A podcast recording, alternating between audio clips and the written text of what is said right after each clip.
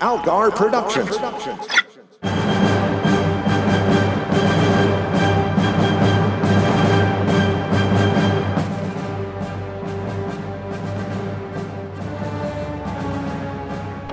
Hi, friends. So uh, you you may notice we have not actually said what we're what we're covering this week. We've not. We've been, we've been secretive. Uh, here's the thing: we are reviewing a show from the '90s. You may have heard of it. It's called uh, Deadly Games. Mm-hmm. Uh, and we got to thinking the show's uh, about video games, and who better, uh, who more qualified to talk about a show about video games than an actual, no kidding, video game journalist? Mm-hmm. So with us for the first time is uh, well, I guess he doesn't have a first name. It's uh, Fahey from uh, Kotaku. So Yes. uh, welcome. Why, thank you for having me, Al and Matt. Oh, so polite. Yes. It's No one ever I addresses do. us by name here. No one ever No. calls me a game journalist without putting air quotes around it. So, uh, Well, that's just rude. I know. I keep hearing about ethics in game journalism, and there's no politeness in game journalism. Come on. It's all about politeness in game journalism. See, that's what I thought. So you you had said as a goof on on Twitter some time ago, like, yeah, I'd love to join you guys for the Deadly Game Show, and uh, then I uh, I said, are you serious? Because we'll do that. Yeah. Yeah, it was a horrible, Called horrible bluff. mistake on my part. I think. Uh, I well, mean, I mean, we watched Deadly Games, and that was certainly the biggest mistake I've made this week. uh, this is obviously supposed to be a goof on Brian, who has insisted that we watch Deadly Games since what, like we were doing DS9, I think, Uh, I believe he used to call into the original Sarcastic Voyage ten years ago. ten years ago, interrupting interrupting Nick and Willikins sketches to insist Yes. that we watch Deadly Games. Because that's definitely how podcasting works. You can call and interrupt the recording. Hello, live. podcast. exactly. Give me the podcast operator. so but but then it occurred to us well okay but we still ended up watching it so who is the joke really on yeah, you've won this round, Brian. Did he though? and matt's like what's that Did he though? well yeah because it, it feels like a very long con as matt said and i said uh, considering our our group of regular guests who would you pick to be the old-timey con man Uh-huh. Def, definitely brian He did- He's he's been working a like a, a Toledo shuffle combined with like a, a Spanish prisoner for the last like seven years. You should have known when he was always wearing that bowler cap and had that pencil thin mustache. I've definitely seen Brian in both of those things. So, Yes, and the and the very wide pinstriped suit, like, a, Uh-huh. like a carnival barker. mm-hmm. Yeah. Uh, so the, the the upshot is the show is not very good. no, this was a bad show. Yeah. It, it, well, it was the '90s. It was it was the '90s. It was UPN. Every show was bad on the '90s and UPN.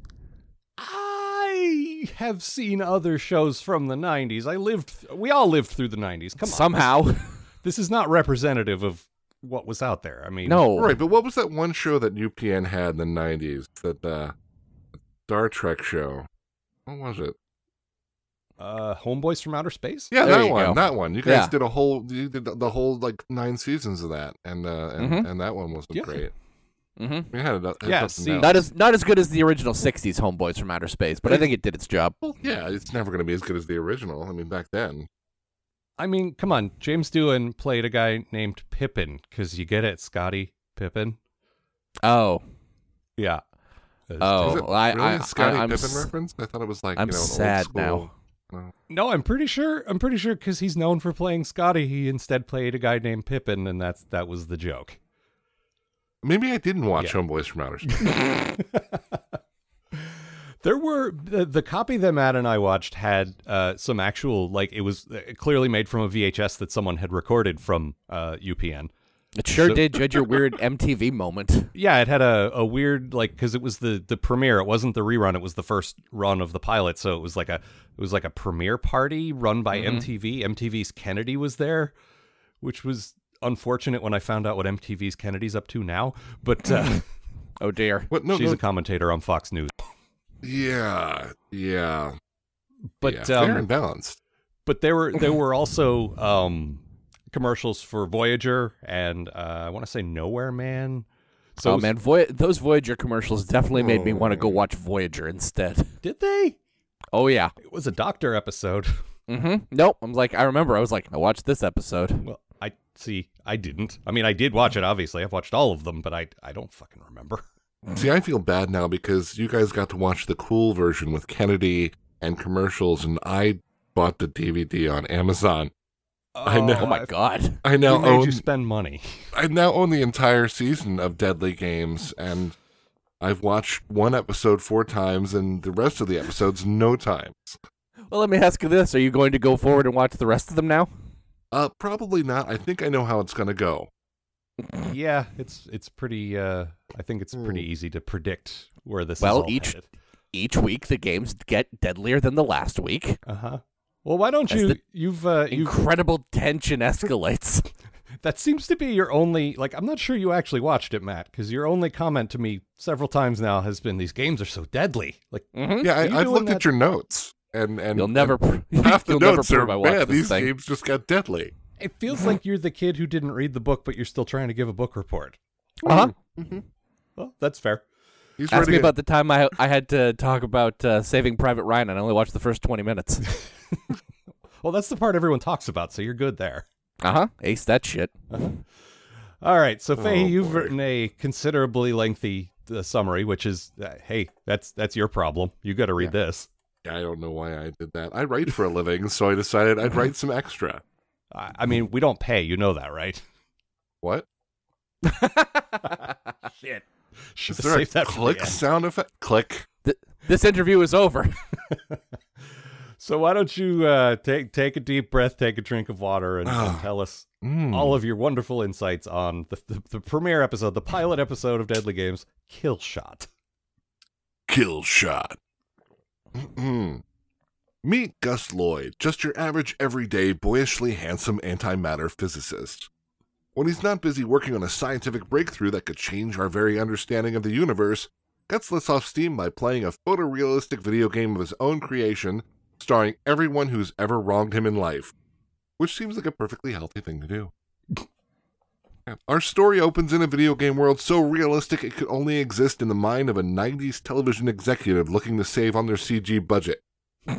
In a remote bunker, Christopher Lloyd in an all white suit, aka lead villain, villain, villain Sebastian Jackal, drinks, smirks, quips, and orders about his henchmen, a massive football player clearly labeled Killshot on the sides of his stupid shaven head. As Killshot limps down the hall to get the girl, Jackal gazes out a window at a military helicopter sporting a menacing looking black and silver cone. What a day to blow the heck out of a football stadium, the master villain muses. What a day indeed. Elsewhere in the bunker, we meet the girl, a literal hair twirling damsel in distress being held captive by the diabolical duo. As she stares helplessly out of her barred window, a cloud of dust rises in the distance, and with it, hope. No, not Hope. It's a Jeep, carrying a generic action hero sporting a bandana and an assault rifle.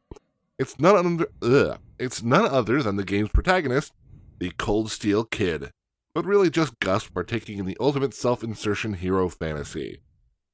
He shoots guards out of trees. Why are the guards in trees?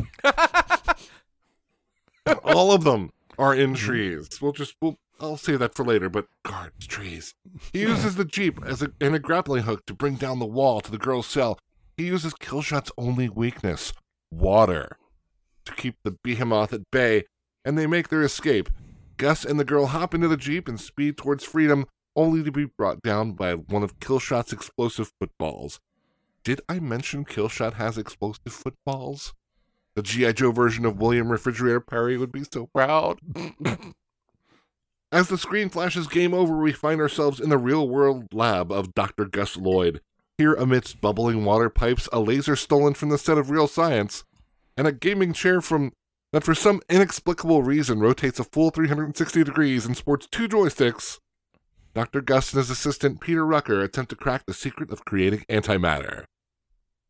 Nowadays, particle accelerators create antimatter particles all the time for probably no reason. But back in the 90s, it was a mysterious science that sounded good on TV. Gus and Peter are so close to creating antimatter, maybe only one epiphany away. Later, during a meeting with his college grant administrator or something, Gus has an epiphany. Density. That's what we've been missing all this time. the antimatter physicist had forgotten to factor in something so rudimentary I'd forgotten about it halfway through middle school. he rushes back to the lab, doing something sciency with density and success. The antimatter machine glows blue, then purple, then red. A stupid random vat of water boils over. Everything's going smashingly. Get it? Smashingly, like the particle accelerator. Mhm. Science. But then things go south. Alert, max density, flashes on the screen. Damn it, they used too much density. God. As Gus and Peter attempt to shut down the machine, the whole lab goes bonkers. The gaming chair swivels wildly, indicating that it's motorized for some reason. Even worse, the antimatter machine begins reading the game. Smoke billows, sparks fly, and then Sebastian Jackal and Killshot walk out of the TV into the real world. Instead of immediately killing Gus, whom he recognizes as the game's Cold Steel Kid, Lloyd, in, in an all white suit, drinks, smirks, quips, and orders his henchmen around. It's kind of his thing. On his way out of the lab, the villain taunts, Level 1, start. It's a whole new game. Only he says it like Christopher Lloyd, not like a movie announcer. After a commercial break for whatever it is we liked back in the mid 90s, apparently Star Trek Voyager, Uh, like is a strong Yeah. word. well, whatever we did back in the 90s, we're just doing this. Uh, Gus and Peter pick up the pieces of their shattered lab, marveling over the fact they just created Bad Guy Life. This would be an amazing scientific achievement if not for the fact that Jackal, Killshot, and whatever other characters may have materialized are beings of immense power programmed for mass murder. Realizing that he is the hero, and the first level of the game involves Killshot going after the girl, Gus leaves Peter to try to get the lab up and running again and rushes off to save his ex wife. Yes, Gus's virtual love interest in his disturbingly real video game is a vir- virtual recreation of his ex wife, Lauren Ashbourne. We catch up with Lauren as she's having the most awkward dinner ever with her new fiance, Harry, and his mother, an actual harpy. Despite her son's insistence that his bride to be is a great cook, career woman, and sexual gymnast, sexual gymnast, Actual mom, quote from the show. Oh, actual dear. quote. It, this see, Matt did not watch. He's like, these games aren't deadly at all. Uh-huh. So they got me. hmm Mom doesn't like Lauren. She hates Lauren's food, hates Lauren's writing. Lauren made a full pan of nutless brownies? Bah, Harry's mom hates them too. It's a dinner party that might have ended in bloodshed if not for Gus bursting into Lauren's apartment brandishing what looks to be an automatic weapon. Ah, the 90s, when a man storming into his ex wife's dinner party with an assault rifle was comedy gold. Harry and his horrible mother leave Lauren alone with Gus, who explains the situation as best he can. After you left me and ruined my life, I started playing video games. Gus explains, instead of taking that hurt and turning it into a lengthy career in games journalism like a normal person, Gus made his own game, and wouldn't you know it, its villains came to life, and one of them is on his way to kidnap her. As if scripted in such a way to prove Gus's story true at just the right moment, Killshot busts down the door to Lauren's apartment, intent on abduction. But Gus is prepared. That assault rifle? It's a water assault rifle. Killshot takes a couple of shots to the chest and smashes dramatically through the apartment window, cratering into the street below where Sebastian Jackal waits with his fancy white suit in a fancy white car, smoking a cigar. Instead of going back and trying again, the villains just drive away, content in the knowledge that the plot has been advanced. Hmm. Regrouping at his house, Gus fills Lauren in on what's going on. Every character in the game is based on someone Gus knows. Killshot is the quarterback who bullied him in high school. Turns out Killshot's inspiration couldn't swim, so his in game persona's weakness is water. Now that we've established how this crazy show works, Lauren asks, Isn't this a little childish making a psycho out of anyone who used to bully you for being a geek? Yes, it is very childish. Stupid childish. but Killshot's just a pawn. The bigger threat is Jackal, whose quest is to destroy life as we know it. I'm beginning to think that networking the particle accelerator up to Gus's Nintendo was a bad idea. Proving that point, the next morning Gus and Lauren wake to find Sebastian Jackal standing over them. Standing, standing there in his fancy white suit, sipping a glass of champagne, Jackal gleefully taunts his prey again, it's his thing. He taunts. It's what he does. Even if the heroes were to stop Killshot, they'd still have to deal with the others before facing him. Apparently, Gus programmed dozens of real world real world nuisances into his game, and just like that, we establish a television series that will doubtlessly run for multiple seasons and not be almost completely forgotten by 219 2019 at all. Ah, the year 219, where the games were so deadly Well, yes, there were actual spears involved. and severed Spanish heads. Those most of all. Hmm. At least Gus knows the rules to the game. Now that Killshot has failed to capture the girl, his next move is to steal a military helicopter. When the big man makes his move, Lauren and Gus show up at the military, military base to take him down. Well, that's the plan. What actually happens is they're stunt doubles, and they're so obviously they're stunt doubles, Uh-huh. Are forced to drive a convertible into the bay to avoid a CG explosive football. They're completely ineffective. Mhm. It's amazing. Killshot makes off with a helicopter, and Christopher Lloyd pops up to drink some more champagne and taunt the heroes some more. At least somebody's having some fun here. Ah. You're good. Nobody will be having fun at the LA Coliseum if Killshot's plan to drop a nuclear warhead during today's football game succeed. Succeeds. Hmm. Gus, a sadistic overlord to his video game creations, made the Killshot character break a leg during practice, causing him to swear revenge on all of football. Just like I did in the 80s when football practice caused me to miss the Transformers cartoon. Ooh, unforgivable. It was bad. That's exactly why I quit football. I Mhm. told the coach. I, I Transformers is on. Headmasters, come on. With only hours to go before the big game, there's no time to get the authorities involved. Of course not. Lauren tries to bow out to get some wedding planning done. Remember Harry, her fiance, with the horrible mom? But Gus drops a bomb. Lauren isn't just a damsel in distress in the game. She's his partner. The only way they can save the day is if they do it together. What an asshole. Following a uh following a bum lead to the helicopter's location in the middle of nowhere, Gus and Lauren confront Sebastian Jackal, who pops in for a little drinking and taunting as he does. Frustrated by Jackal's smug demeanor, Lauren lets slip that Peter, the lab assistant, is back in the lab attempting to reboot the system and suck the bad guys back into the game. Gus manages to warn Peter, who destroys the equipment so it can't be used by the bad guys.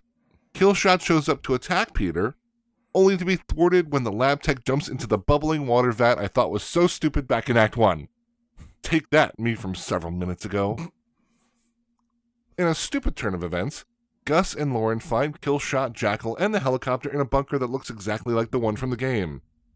While Gus slips into the shed to science up a weapon of some sort, I believe he said, uh, there might be gasoline in the shed. I'll make something with gasoline. Mm-hmm. Science. Exactly what he said.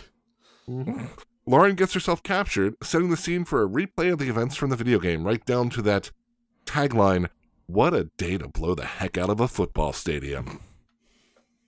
This time, instead of the Cold Stone Kid or whatever showing up to save the day, Killshot manages to load a nuclear warhead and Lauren into the helicopter, but before he can take off, Gus sneaks aboard. As the copter ascends, our hero sneaks up on the failed football store star, bleh, brandishing a bottle of deadly water which Killshot easily swats away. I believe it's because Lauren says, Hey, hit him with the water. Mm-hmm. Lauren's not a great person. Uh, Gus, uh, sorry, un- unarmed and facing certain doom, Gus brandishes the only weapon he has left, playing on the insecurities he callously programmed into this virtual facsimile of a living, breathing human. The antimatter physicist, physicist relentlessly taunts the failed football star, tricking him into charging right out of the helicopter's open door. Killshot, whose real name is probably Dave or something, and is a really nice guy when you get to know him, clings desperately to the landing skid, but a few well placed shots from Lauren's water pistol send him plummeting, plummeting into a lake far below, where he'll be no tribble at all. Damn it. yes! Yes. Yes, I got tribble in. Mhm. As Gus, who fortunately has taken helicopter lessons, bullshit, and Lauren fly off into the sunset with a nuclear warhead still strapped to the side of their vehicle. Uh, Gus gives his ex wife his blessing on her impending marriage because he's a nice guy after all. Ugh. Oh, wait, no, he's not. Gus rushes to the chapel to try and interrupt Lauren and Harry's nuptials, only to discover that Lauren already called the marriage off. Gus, a man of sophistication and class, takes this to mean that there's something still between he and his ex, even after she tells him, quote, This was about me, Gus, not about you and me. As Gus makes plans to take down more video game versions of people who may have looked at him funny, and Lauren realizes she's trapped with this jerk off until the game is over, Christopher Lloyd in an all white suit shows up one final time to drink champagne, smirk, and taunt. The end. Very good. That is. Uh, yes, very good. I can't imagine you've written that many words about like the the towering uh, titles of video games. Like I bet you've never written that much about Final Fantasy or Mario or you know anything like that. Uh, oh no, no, no, no! I I tend to go on and on and on and on. I mean, I wrote this much about deadly games. That's what I'm saying. Think how much. Yeah, yeah. Imagine how much I read about things that matter and are good. oh, was was this not good? I wasn't clear on that point. You know, actually, it wasn't. It wasn't horrible. It wasn't as bad as I imagined it was from from uh from all the times Brian mentioned it. Uh-huh. I, I expected something just devastatingly horrible, and it was mildly horrible. I will. I will say, like uh, word count notwithstanding, like per capita, I think this is the most wor- use of the word "stupid" in a single summary. Definitely. Really? Yeah. I didn't notice. Uh, and and I'm not saying that like, oh, you need to learn some new words, professional writer. No, I'm saying like everything Wow. was stupid, and Well, you there rightly you called are. it out. Yeah, I Yes, think welcome. that- We that invited one- you on our t- on our show to uh, to critique Yes. your writing No. I'm saying every time you used it was correct. You were Yeah, I right think my to do favorite so. sentence was my favorite sentence was uh, halfway through when I went the stupid, stupid, stupid, Yes, stupidly, stupid, stupid. you called a lot of Stupid. things stupid because they were stupid. well, this show is very It- stupid. it's so pretty stupid. It's it's more stupid than bad. I think. Mhm. Like it's bad, but it's definitely just dumb. I mean, back in the '90s, and every time I say that, I I, I have to stop from singing BoJack. Uh huh. Um, you can't do that. Thanks, I was on a very stupid TV show. Uh-huh. I was on a very stupid TV show. They had no idea what to do with video games. I mean, in the 80s they didn't. In the 90s they didn't. I think they're getting a grip now, which is just let people watch other people play them. Mm-hmm. That seems to be fine and makes millions of dollars without having to go through all this. But back then they're like, "Oh, so kids like video games, huh? I guess we should uh make some video game TV show." I Yeah. don't know Well, way to way to introduce my bad thing to, for this thing. Okay. Oh my god, there is no. This is less of a thing now, but there's nothing in the world I hate more than TV shows doing an episode about video games who don't know what video games are. Like there are TV shows up to like 2010 where like people are playing video games and they're going beep boop. Oh, they use the same stock uh, uh, Atari Pac-Man, uh, 2600 Pac-Man sound effects for everything for like decades. That always drove And me as someone who's been playing video games since I was three, it makes me so crazy. I, I think honestly, this came out in what 96, 97, something like that. Mm-hmm. I think at the very least they did understand the idea of fighting a boss and moving on to the next boss, which I don't think I'd Mm-hmm. seen in TV before. That's the rudimentary stuff. It's like this is the next level. Yeah, but game over. but that's man. what I'm These saying. are things like, I remember ev- from Pac-Man. Even though video games have been around in like uh, for the the general pop- uh, public to play for like 20 years at this point, they finally got that one thing right. mm-hmm. Yeah, someone understood the basic structure of a video game, even if they couldn't recreate that on screen or use any CG at all ex- outside of that football. Oh, that football. And that football looked exquisite. So That was It like they beautiful. nailed that. If you've seen Birdemic, the bit where the the uh, clip art birds start exploding, it's about like that. Exactly. And if you can't CG an entire game, I mean, this is again the 90s. It's not like anyone had the budget to make a video game. Imagine if they did. Imagine if the, the Gus was like pixelated and Christopher Lloyd was just like a little white suit. yeah. That would make me so glass of happy. champagne. That would have been actually beautiful. I want to watch that. But back then they couldn't do that, so they just, you know, Add some scan Wow. lines. Yep. they add some scan lines. I mean, they used they scanned in real life photos apparently, Mm. hmm That's how it works. and and and added some background information and voice samples, Well, and and you know, the logic Put all their henchmen in trees. the logic of it coming alive was pretty much the plot of the movie Electric Dreams, which is you spill something on your computer and then it becomes sentient. Well, see, the first thing I thought of was when uh, stuff started exploding and they walked out of the ca- out of the computer was like, "Oh, it's weird science. I get that." Mhm. Uh, No one had a bra on their head. No, that's true. Yeah. We can't have everything, unfortunately. Yes, we can. We can have everything. No, no, it was it was weird sciency. It was smoky. Mhm. It was why the hell is their computer that's making antimatter? Uh, In some guy's First house. In some guy's house. Yes, they have no Mhm. safeguards or anything. Mhm. I mean, back then we thought antimatter, if it got, came into contact with real matter, would destroy the universe. So, of course, just let these two guys go about their business. Uh, but they also networked their gaming machine up with the antimatter machine so it could read. What the hell? Yeah, I, I don't understand that. I will say I was now years old before I realized antimatter wouldn't destroy everything because I thought that. I I have not been keeping up with the scientific literature, so You haven't been keeping up with what antimatter's Yeah. doing. I may have looked it up on Wikipedia before writing my summary. ah, very well. No, I, I did not realize we'd actually created it. I thought it was still theoretical. I I am so like most of what I know about it comes from Star Trek, which is definitely wrong. I thought it was like antipasta, which was just a salad.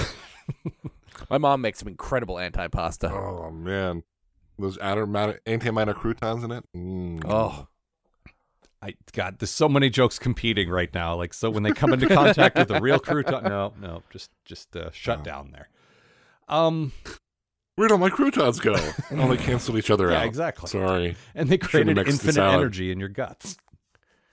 Mm. So I want to talk about Christopher Lloyd, and this is my good thing because I got here first. Uh-huh. Christopher Damn it. Rule of the show. I did not notice until your summary how much he drinks champagne. Like by the end, he must have been fucking wasted. Not that you could tell. I, I'm wondering if that was a clause in his contract or something. It's like Christopher Lloyd, we want you to play this villain in this, uh stupid, stupid TV show. Mhm. And he's like, "Well, can I drink all the time? Right. Can I just Sure. drink constantly?" I have two questions. can I only drink champagne and can I drive around in the Monopoly car? Do you have a sandwich? Because in 1996, I'll work for a sandwich. no, it, it looks like he's having a lot of fun, as as you pointed out, and it, it always looked like he had fun when he played characters like this, or Judge Doom, or even what was it? Uh, wasn't he the bad guy in the Dennis the Menace movie? Yes, yes, oh, he yeah, was. he was. oh my goodness. Whenever he played those He was- ridiculous, over the top villains, like we his his obviously best known role, or uh, depending on whether you're a taxi guy or a Back to the Future guy, and if you're a taxi guy, get out of here. That was a good show, but come on, Back to the Future is so much better. Like is is yeah, if you're if you're if you're a taxi guy, why aren't you dead? I mean, I enjoyed that I'm show, sorry. but I'm saying like his best known role is sort of a kindly, like absent-minded but but heroic sort of nice guy, and I'm sure he loved breaking out from that to to play these over the top villains, and he was very good at it, and it seemed like he was having a lot of fun, and I hope he was.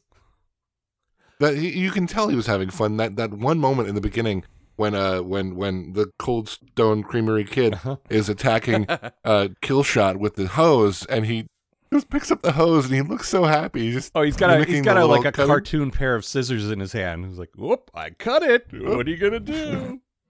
Doesn't even need to talk. He's just like, look at me. Yep. I'm I- Christopher Lloyd. Mhm. I, I can only assume this. He he was hoping this was going to be his big break, like uh, Michael J. Fox had with Spin City at the time. Yeah, you got to break that uh, Back to the Future curse and get you know get back to different roles. So This is what I'm really going to be known for. Well, I, the thing is, the the whole reason this came up in in the first place is it does have a Star Trek connection, and the shows that I'm picking for us to do, I'm trying to to have a Star Trek connection, and this was produced and the pilot was directed by none other than Leonard Goddamn Nimoy. See, I didn't know that going into this, and then Leonard's name popped up, and I was just like, That's why Brian started talking about it in the first place because it's got and later in the season, at least one of the villains, and I think two of the villains are played by next gen alumni. Like uh, I want to say Brent Spiner and maybe LeVar Burton.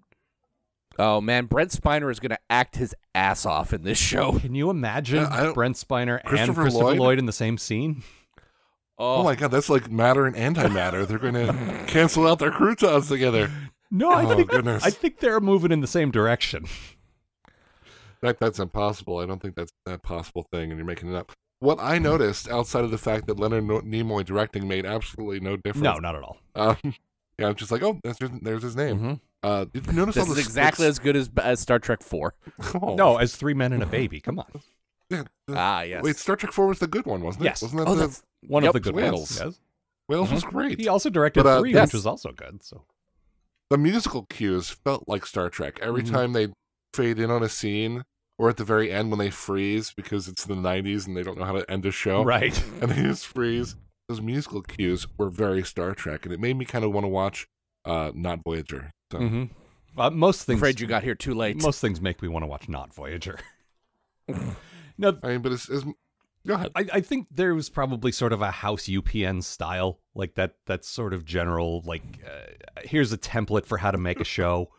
So probably it felt like next gen DS9 Voyager, that whole the house style Mhm. thing, you know. Aw, now I want a salad. House salad. We keep coming back to salads. Speaking of it's the salads, real. Uh, it's the real point of this Uh-huh. show. exactly. Uh, Speaking of salad, my my my good thing. Speaking of salads, was uh was Kill Shot because you took Christopher Lloyd. uh-huh. Um, I appreciated Killshot. I the, the big hulking guy. He's kind of dumb. Uh, he's kind of predictable that the, the the enemy of the geek in the first episode will be a giant football player. Mhm. But I mean, he's he's. They- had all these possibilities for villains. They went for a man child with a noticeable limp, a giant guy, a stupid weakness, and a belt full of exploding footballs. And and I am a large man with a limp so noticeable that I can't even move the lower half of my body.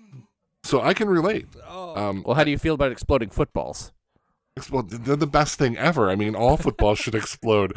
When I watch a football game on TV, uh, when I watch a football game on TV, so once a year Mhm. for the ads, uh, I it, it- I'm disappointed at the end that none of the footballs exploded. Think of how much But- better Charlie Brown's life would have been if he had access to an exploding football. Well, he'd Seriously, be dead, so bet much yeah, better. but so would he Lucy. would not be dead. Lucy would be dead. He'd be laying outside of the explosion. In fact, I'm picturing Charlie Brown kind of like bursting forward from the explosion, kind of being blown out of the way. Uh-huh. As Lucy just incinerates, and I think that's the best thing to come out of Deadly Games. it's just that image in my head. Finally, I'm I free. just like okay, seriously though, Leonard Nimoy was a pretty decent director. He did direct two of the good Star Trek movies, and I haven't seen Three Men and a Baby since the '80s, but I liked it then. Like he's a competent I'm director. sure it holds up. this did not feel like someone who had several major motion pictures under his belt. This felt like cheap generic TV garbage. Like did he did he just put his name on it but like ghost direct it kind of thing? You know what I mean? Like Well, I, I'm interested in whether this was a paycheck for him or for this was a legitimate passion project, and I think I would prefer that well, more. the fact that he was also a producer at least means that he was willing to throw some money behind it. It's like more than anything in the world, I have this pitch for what are they called? Video games. All right. Mm, fascinating. Mm.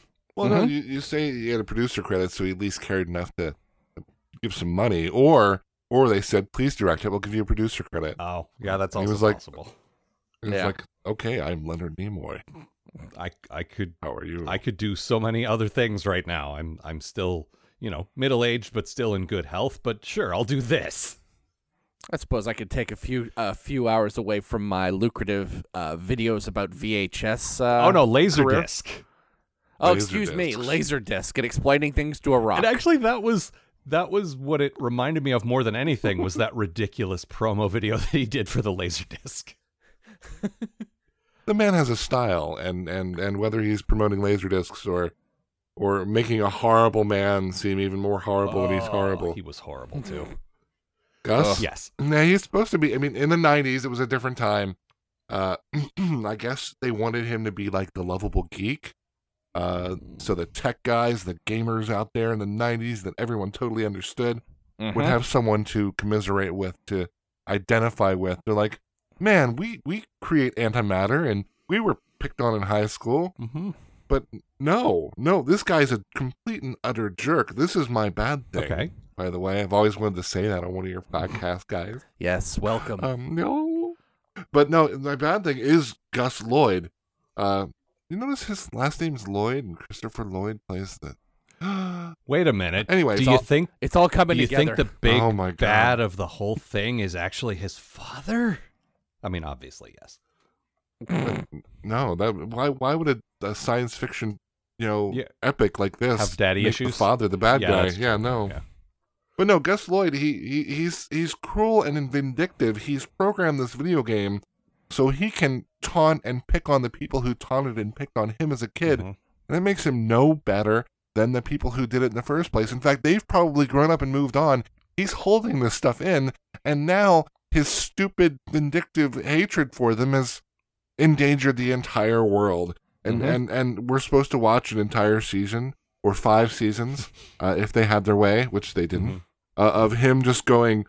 Here's a guy who made me feel bad. I'm gonna get back to him and ruin him and kill him and murder him in the middle of this TV show and blow him up, and you're gonna laugh. And also, also, I've made a virtual facsimile of my wife, my ex-wife, and I'm making out with her, and it's pretty hot. Yeah, that was some Geordi with the the hologram of Leah Brahms stuff there. that was not Yeah. not good. the the moment where he goes to her apartment and just all he does is complain about how she's getting married and didn't ask Yeah, him. they're divorced. It's not like they're divorcing. They're done. Yeah. I'm just sitting there like this is the worst protagonist. Yeah, he wasn't great. And the thing is, I thought the dude himself was actually kind of cute. Like he had a Yeah. he had a bit of a charm to him. He was physically like vaguely attractive. He had kind of a cute, dopey hmm. Seth Green thing going on. But Yeah. but his acting wasn't great, and the character was just unlikable garbage.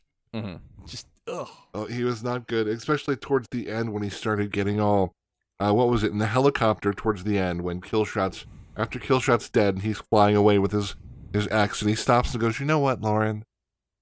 I think, you know, I just loved you so much that, you know, I was upset that I couldn't make you feel the way that you made me feel. And, you know, I bet that guy you're marrying is a great guy.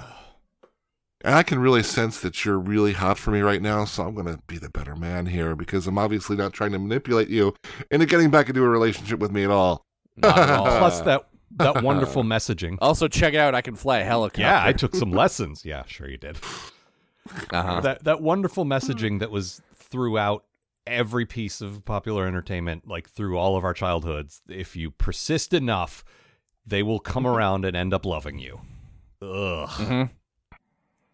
Just be yourself, even if yourself is really, really, really horrible. yeah And they will they will see the the excitement in you as you fight the fight the video game villains you unleashed upon the world. I see that look in your eyes, she said to him. The one where you're like Uh, over your head and loving it. Oh God, Oh, please stop. boy. Who wrote this? was terrible who did write this i didn't actually look that up because i was curious if they ever got work again and if they did why Well, certainly on other episodes of Deadly Games, which I imagine are at least as good as this one. i mean they got the full 13 Sure. it didn't get That's like a complete you know set of Deadly Games. Well, it they didn't get like unceremoniously canceled after like three episodes. They got a full season. like someone at UPN said, you know what? We'll make the decision after they they've told their their first you know first year of the stories. fir- Then the, we'll their first epic tale. Yeah, exactly. The first arc. The first arc Like it's- of Deadly Games. yes. it's certainly possible to cut down a show like if you're like okay, no, never mind. We made a mistake. But no, they just let it go. I imagine Fine. UPN in the '90s was kind of like the Gong Show. Like they'd have the executives all sitting at a colorful desk. There's like one gong, and they're watching the show. coked up. And yeah, they're all coked up. Of course, it's the '90s. They're totally mm-hmm. coked up. And you know, there's two of mm-hmm. them in the corner struggling over the gong. Like one guy's like, "No, I want to see how Christopher Lloyd turns out," and the other one's like, "This is bullshit." And there's another one on the floor just going, "Martha." I don't even know why Martha's gotten into this. Why did you say Martha? well, looking it up in, in Wikipedia, the writer's name does not have a hyperlink, so I think that's a good Oh. sign. Oh. no, no entry, After no entry found. after this, he oh, just Oh, walked the- into the ocean. I mean, good. where he exploded in a in a in a big burst of light. Well, everything else in this episode does, so why not? I think that must have uh, inspired Aqua Teens. Everything just explodes. Oh my god! oh, and and the reason this reminded you, uh, the the music reminded you of Star Trek. Uh, the composer was Dennis McCarthy. He wrote uh, a lot of the music Ah. for Ah, Next Gen DS9 Voyager. So and just like what? that would be And why. they just tuck their, you know, duck their head into his office. Hey, Dennis, while you're at it, do you have any leftovers? Yeah, the stuff that wasn't good enough for Voyager. Pass it to us? Deadly games. Oh Mm-hmm. Mhm. yeah, yeah. We don't need Mhm. shit. Just just whatever.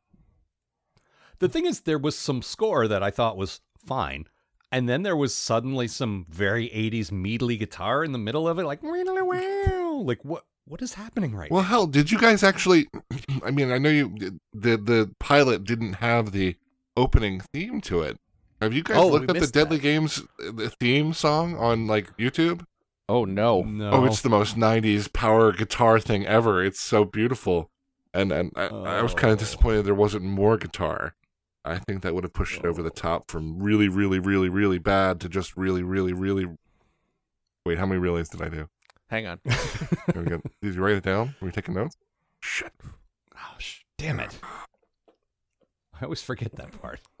To write down the guests' reallys. That's Yeah. you have one job, Matt. Uh huh. Yeah. No, I know. Yeah.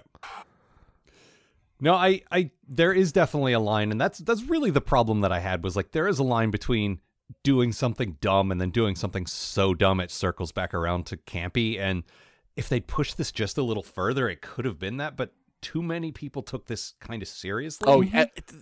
Everyone is so serious about this. The the yeah, except Christopher Lloyd. Oh, yeah. He knows what he's in. but Well, like any any scene where like Gus and Ratboy are like working in the lab, just desperately trying to like fix things.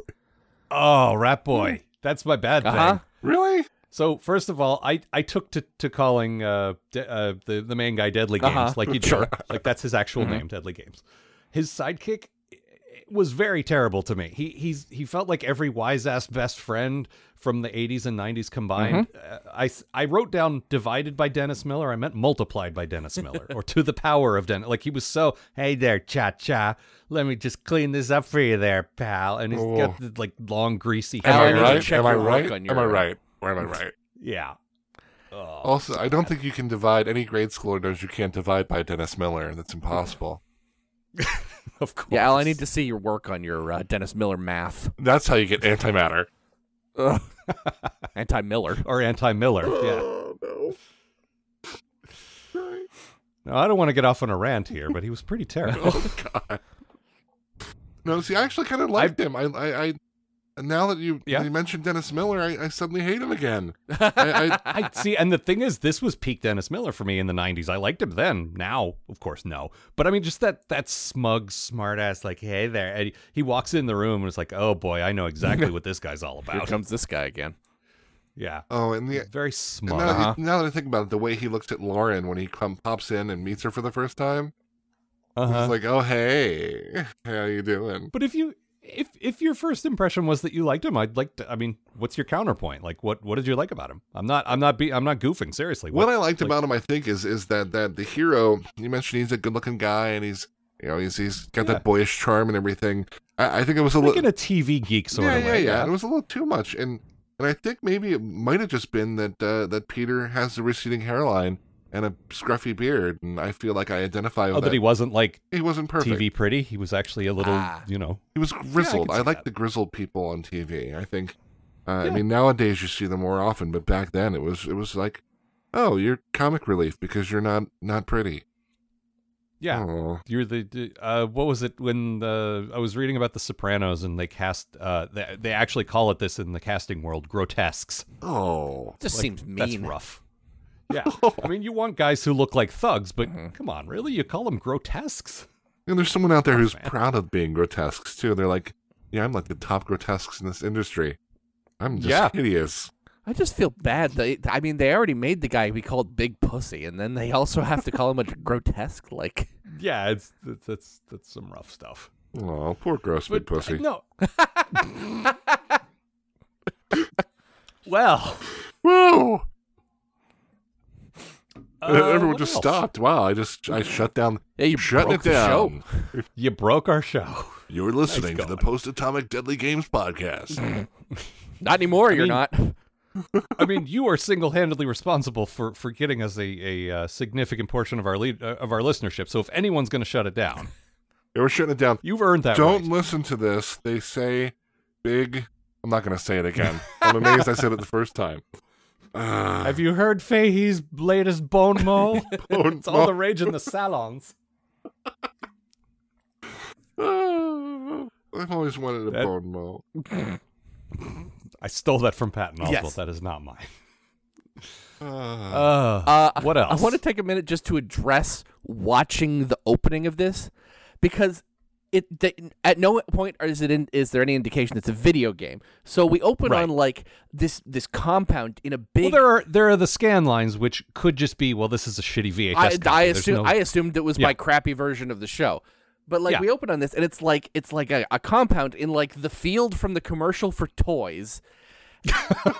okay, And then Chris, that's a reference. Christopher Lloyd shows up dressed like Truman Capote.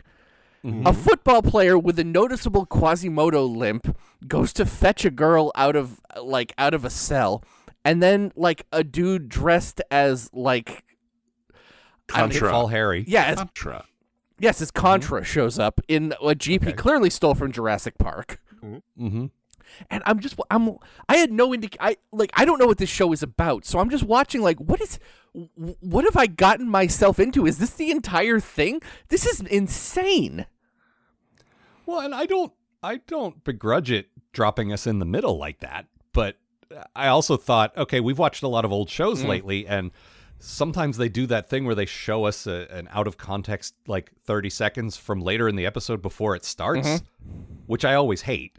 And I thought maybe it was doing that and then when it looped back around I was like, "Oh, that's what they did." But then it it was a little different. So yeah. No, I've watched a lot of shows and nothing has in medias res t- harder than this show has. Yeah, at least it's better than, you know, 72 hours before.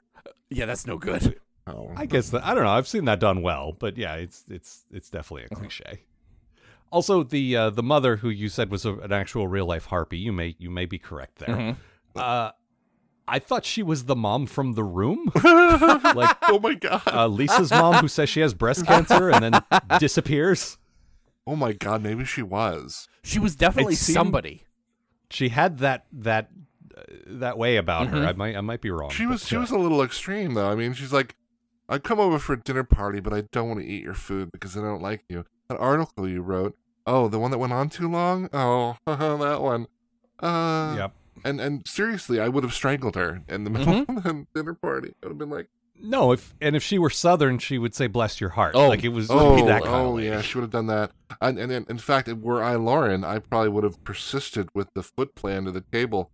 Um, what the hell was that? I'll get Hmm? your mom by playing with you under the table with my foot. Ah, Oh yeah. What? Uh, Ugh. and he actually says an accomplished sexual gymnast, like we pointed out before. That's a real thing he said to his mother about his fiance. upsetting. Ugh. yeah. I mean, what does that make? I, I think that makes me like a sexual napper. I what is? God, I didn't know there were levels. Now I feel. Yeah, I've not been doing this competitively Yeah, all right. this time. Uh, I mean, I, I mean, I do have the, the, the, the little dish full of like chalk that I rub my hands in beforehand, but I wouldn't call me a gymnast.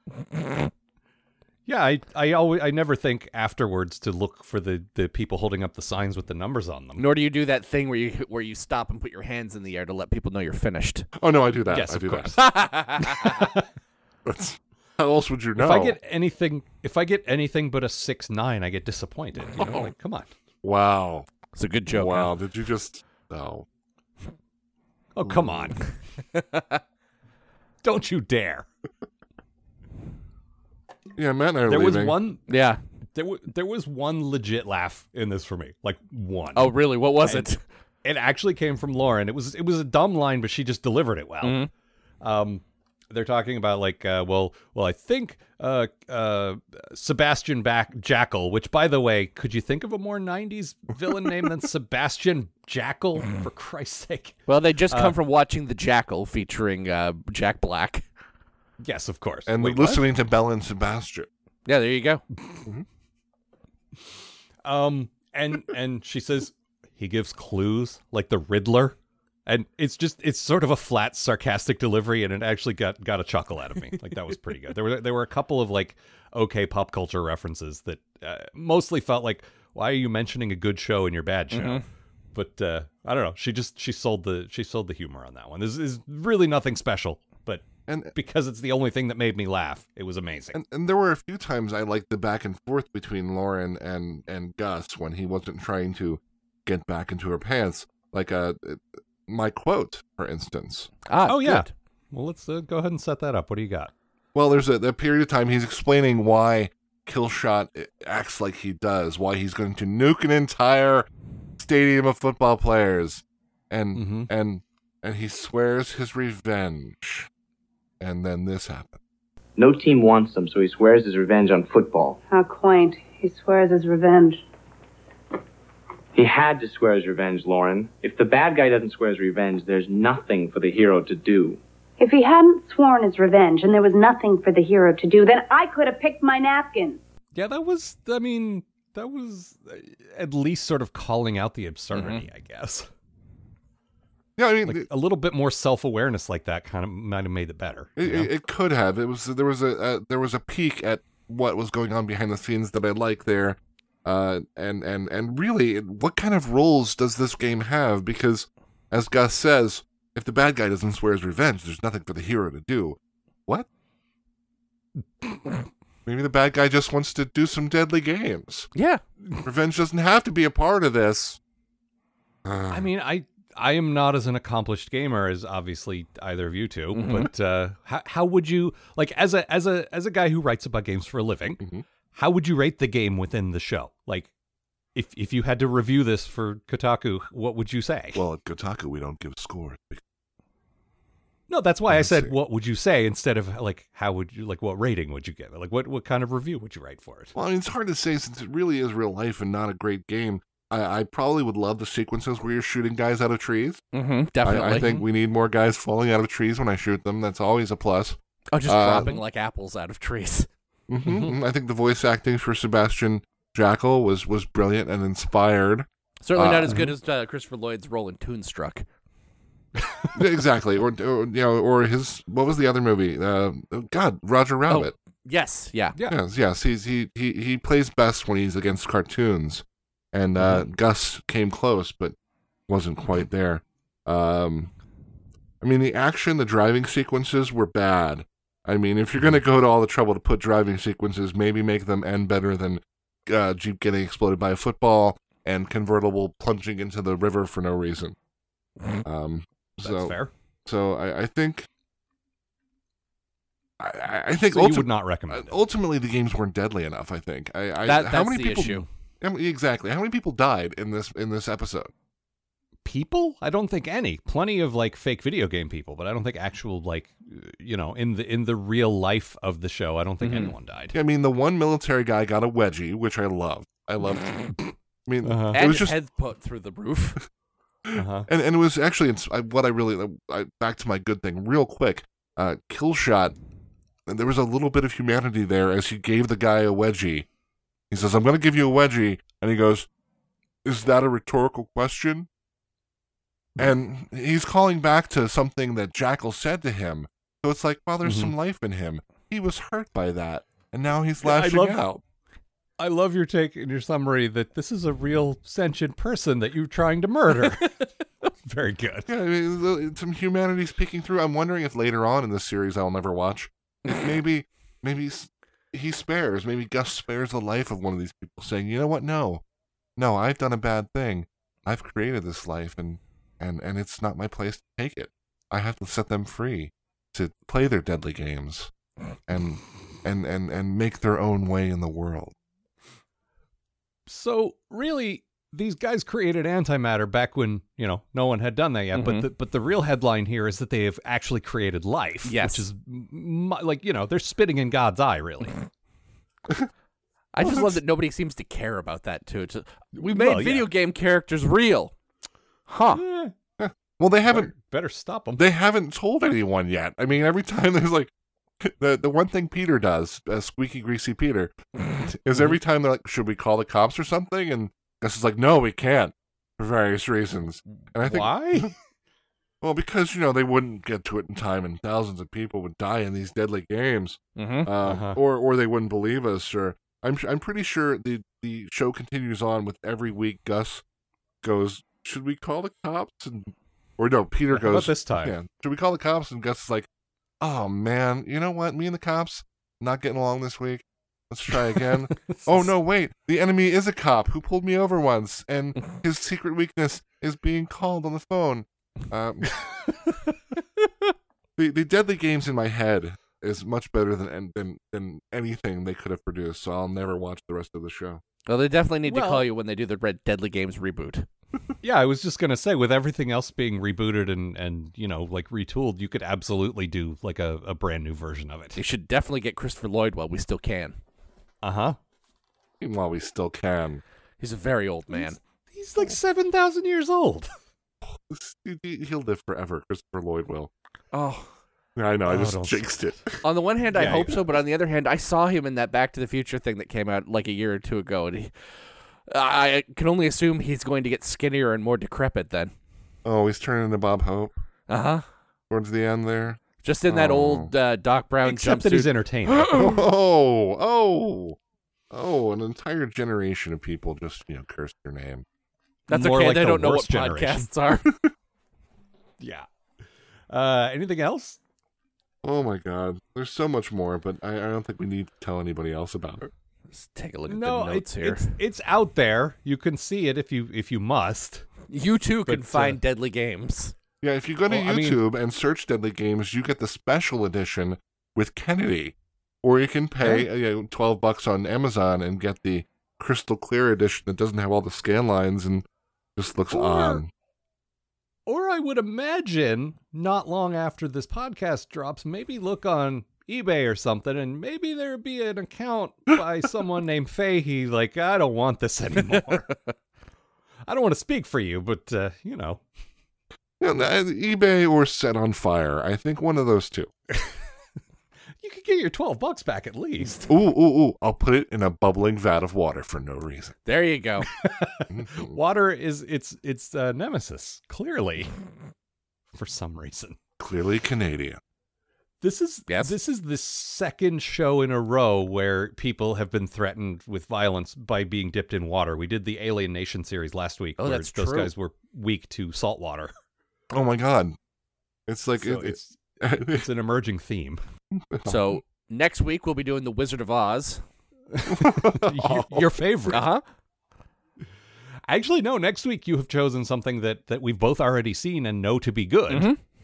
Uh, we will be doing uh, an episode of the Battlestar Galactica series. Yep. From uh, when when did that launch? 2000 and I want to say Five-ish? Yeah. Yeah, that feels about right. Uh, and you chose the very first episode of that, correct? Yes, the first actual episode, not the miniseries. Uh, is that the is that the one where they have to jump a lot? Uh, yes, they're all the one that Yeah. they have to jump a lot. Yeah, but the specific one where they have to jump every so often. This is the one where they get keep getting attacked by Cylons every 33 minutes. That's the one. Yeah. yeah, that's the one I'm thinking of. That's like the best one. Yeah. So good choice. Mm-hmm. Uh, Fahey, you got anything you want to plug or anything? I would like to plug the Post Atomic Deadly Games podcast starring Matt Algar Watt and wait, Nope. So close. damn it, I was really Almost. close. Ron Algar Watt and Matt Robotham Yes. and Brian. Of, of which of which this is the only episode because the only next week- episode because next week it's something completely different. I would like to thank um, Brian for Uh-huh. for Well, seeding this so many years ago and Mhm. making my dream to be on here with these two gentlemen come true. Um, I mean, we would have had you on any time for for something good, even. Yeah. what? Fuck. You've been very you've been very kind to us. Ah, I'm out of here. all right, so that's all for this time. Uh, the website, as ever, postatomichorror.com. The email address, postatomichorror at gmail. Uh, we are on Twitter at Algar, at Robot Matt. Do you want to give your Twitter, Fahey? My Twitter is Bunny Spatial. Mm-hmm. B U N N Y S P A T I A L. It's too late to change it. uh, and, oh, listen to our Star Trek fanfic project, Endeavor, Yes, please listen to USSendeavor.com. Uh, and Thank you. I think that's it for this time. yeah. See ya, folks. The Post Atomic Deadly Games podcast is a co production of Ron Algar Watt and Matt Robotham. Copyright 2019. Please don't sue us, we're just doing this until Star Trek comes back.